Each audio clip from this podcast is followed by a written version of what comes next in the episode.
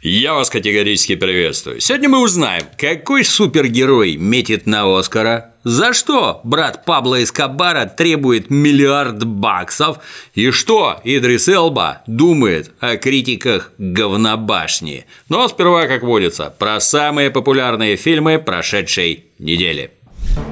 Этой осенью я в Терра. Будет жарко.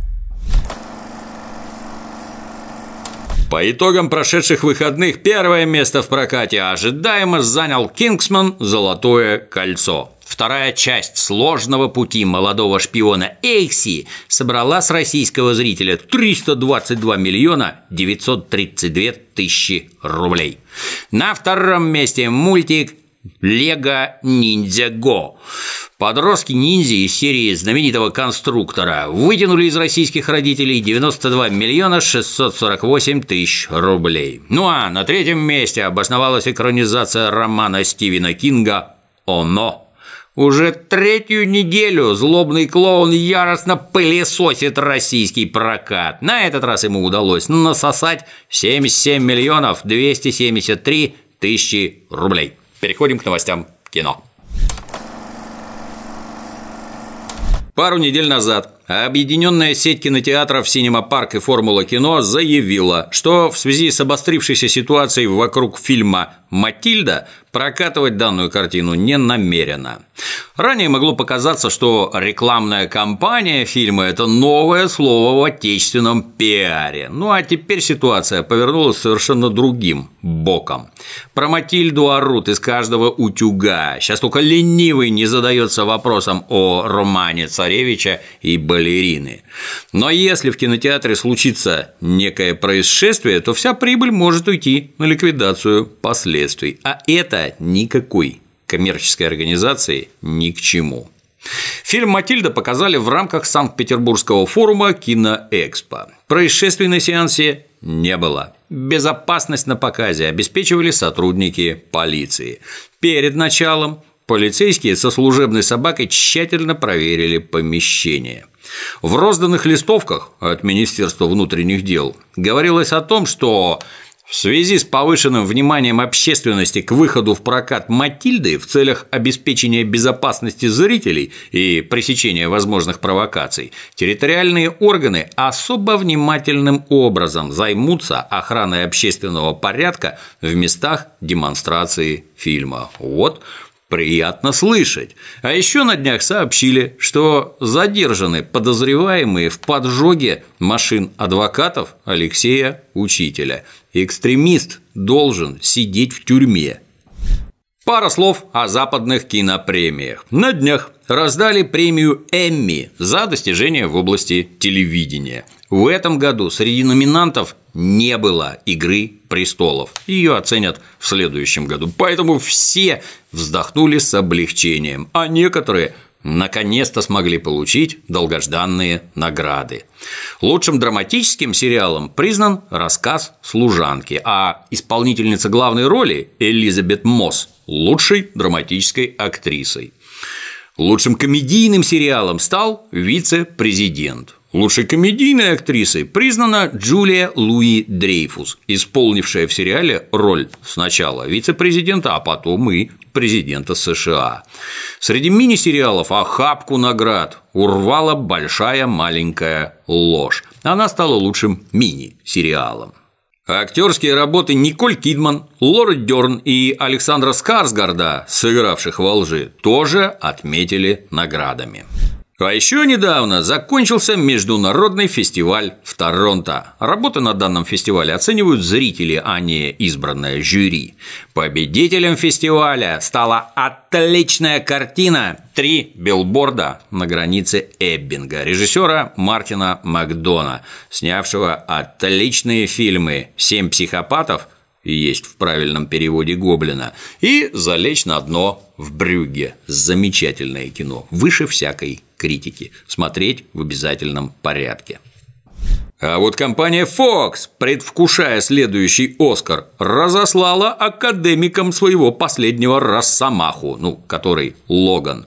Фильм с не самым крупным бюджетом для кинокомиксов – 97 миллионов баксов – в мировом прокате собрал 616 миллионов. И это при том, что у картины возрастной рейтинг R ну, по-нашему 18+. Скорее всего, Fox, помимо технической премии, норовит получить признание актерской игры Хью Джекмана, а может быть, даже и режиссерской. Удастся ли старику Росомахе отхватить себе пару золотых болванов? Скоро узнаем. Несмотря на успехи в прокате фильма «Оно», зрители еще не успели позабыть летний опыт с говнобашней. Исполнитель роли не менее темного, чем сама башня Роланда Идрис Элба ответил на критику общественности. По его словам, фанатам, знакомым с первоисточником, должно быть прекрасно понятно, что такое сложное и эпичное произведение, как «Темная башня», экранизировать чрезвычайно непросто. И шквал негативной критики в сторону говнобашни Элби не интересен. Исходя из нашего горячо любимого принципа «от чего добился ты», Элба посоветовал критикам сделать свою адаптацию. И вот только тогда их мнение станет интересно черному Роланду. Даже обосраться достойно не могут. Детский сад. Переходим к новостям сериалов. Многие сериаломаны знают о сериале Netflix «Нарко» о нелегкой судьбе колумбийских наркобарык под предводительством Павлы Эскобара. На данный момент вышло три сезона, на подходе четвертый, и вот недавно стало известно об интересном происшествии. Специалист по натуре и локациям для съемок Карлос Муньес Портал отправился в Мексику для того, чтобы сделать фотографии местности. Мужчина поехал на своей машине в штат Мехико, а через несколько часов его уже нашли застреленным. Машина с убитым находилась на заброшенной дороге неподалеку от района с высокой концентрацией криминального элемента, ну говоря попроще, уголовников. Что послужило причиной расправы, пока не ясно. Конфликт с бандитами или это недовольные сериалом зрители обозначили свою позицию. Снимать кино в наше время становится все опасней. То в студию метнут бутылку с зажигательной смесью, то машину спалят, а то и вовсе, как видим, убьют. Известное голливудское издание «Голливуд Репортер» обратилось к Роберто Эскобару, братишке легендарного колумбийского наркобарыги Паблы Эскобара, с просьбой прокомментировать случившееся. Ну, тут небольшая справка. Роберто занимался бухгалтерией брата наркобарыги, ворочал миллиардами баксов, руководил убийцами. С 1993 по 2003 год Роберто немножко посидел в тюрьме, подумал о содеянном. В 2014 году предприимчивый Роберто основал инвестиционный холдинг Escobar Incorporated. Через год после выхода сериала «Нарко» представители его холдинга выдвинули иск к Netflix с требованием выплатить Роберте часть доходов от сериала, а именно миллиард баксов. В холдинге Роберты подсчитали, что Netflix на истории братьев из Кабаров поднял 18 миллиардов и совершенно несправедливо захапал все себе. Денег Роберто Эскобар пока что не получил. И вот, Голливуд Репортер просит Роберту прокомментировать убийство члена съемочной группы. Роберто немедленно заявил, что прикроет это маленькое шоу, если не получит компенсацию. Также бывший наркобарыга благородно отметил, что снимать кино на территории Колумбии про него и его братишку Паблу без разрешения Escobar Incorporated чрезвычайно опасно. Роберто подчеркнул, что, помимо прочего, необходимо еще и его личность личное благословение, потому что это его страна. А насчет убийства Роберто прояснил кратко. Посоветовал Netflix нанять в качестве охраны для сотрудников киллера, потому что если нет мозгов, нужно оружие. У кого нет мозгов, пока что окончательно не прояснилось. Но мы за продолжением интересной дискуссии проследим. Ну а теперь что же нам покажут на этих выходных? Главный фильм недели – боевик «Кингсман. Золотое кольцо». Вторая серия про молодого, но перспективного спецагента Экси. У Кингсманов беда, кто-то неизвестный точными ракетными ударами изничтожает их штаб-квартиры. Современный западный зритель сразу бы решил, что все нити дерзких нападений ведут в Северную Корею, где, как известно, постоянно едят собак. Но тут недоеденная собака зарыта поглубже. Внезапно британские разведчики узнают, что вместе с их организацией была создана аналогичная структура в Соединительных Штатах под кодовым названием «Statesman». Получив подмогу от заокеанских партнеров, Экси в очередной раз вынужден спасти этот бренный мир. К звездному составу первой части присоединились Джефф Бриджес, Большой Лебовский, Джулиана Мур, Ченнинг Татум, Холли Берри и даже сэр Элтон Джон.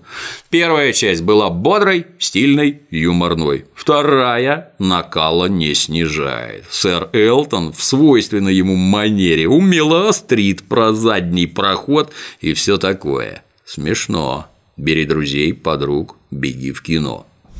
Боевик наемник. В результате теракта у молодого человека гибнет невеста. Обозленной трагедией герой решает подняться над правосудием и самостоятельно устранить террористов. В ЦРУ решают помочь перспективному пареньку и отправляют его на стажировку к лучшему сотруднику в исполнении Майкла Китона. После подготовки они вместе начинают расследовать серию нападений на военные объекты и выходят на опаснейшего преступника призрака. Вместе им предстоит предотвратить Третью мировую. Очень смелый размах для голливудского фильма с бюджетом в 33 миллиона баксов, где за 40 миллионов снимают артхаузные фильмы. Заинтересованные смотрят на торрентах. Драматический триллер «Уотергейт. Крушение Белого дома». Как обещают создатели, фильм расскажет о скандале в верхних эшелонах американской власти. Расскажет с новой, ранее неизвестной стороны. 30 лет человек, сообщивший прессе факты, которые привели к отставке президента Никсона, скрывался под псевдонимом «О, ужас! Глубокая глотка». Но вот, в 2005 году выяснилось, что компромат сливал заместитель начальника ФБР Марк Фелд, который выступит главным героем фильма. Любители политических триллеров могут сходить в кино. Отечественная драма «Заложники». Фильм основан на реальных событиях. 1983 год. Грузинская ССР. Главные герои – молодые люди из успешных и уважаемых семей, то есть мажоры, про которых пел Юра Шевчук. Несмотря на все достоинства такого положения, герои чахнут под гнетом тоталитарной системы. У них есть все, кроме свободы. Устремляясь за светлой мечтой, подростки решают угнать самолет и ловко улететь на запад. Что не сделаешь ради свободы. И, казалось бы, заветные грезы в шаге от того, чтобы стать реальностью, но, как это обычно у малолетних дебилов бывает, все идет не по плану. В итоге захват самолета оборачивается трупами невинных людей и несколькими покалеченными. Фильм показали на отечественном кинотавре и на немецком Берлинале. Российские и зарубежные критики уже успели настрочить восторженные отзывы. По их мнению, это не история гнусных уголовников-убийц, а трогательное повествование о запутавшихся молодых людях, которых злая система загнала в невыносимые обстоятельства правильной дорогой. Не смотреть в кино ни ногой в кинотеатр и на торрентах не смотреть, вообще нигде не смотреть. А на сегодня все. До новых встреч!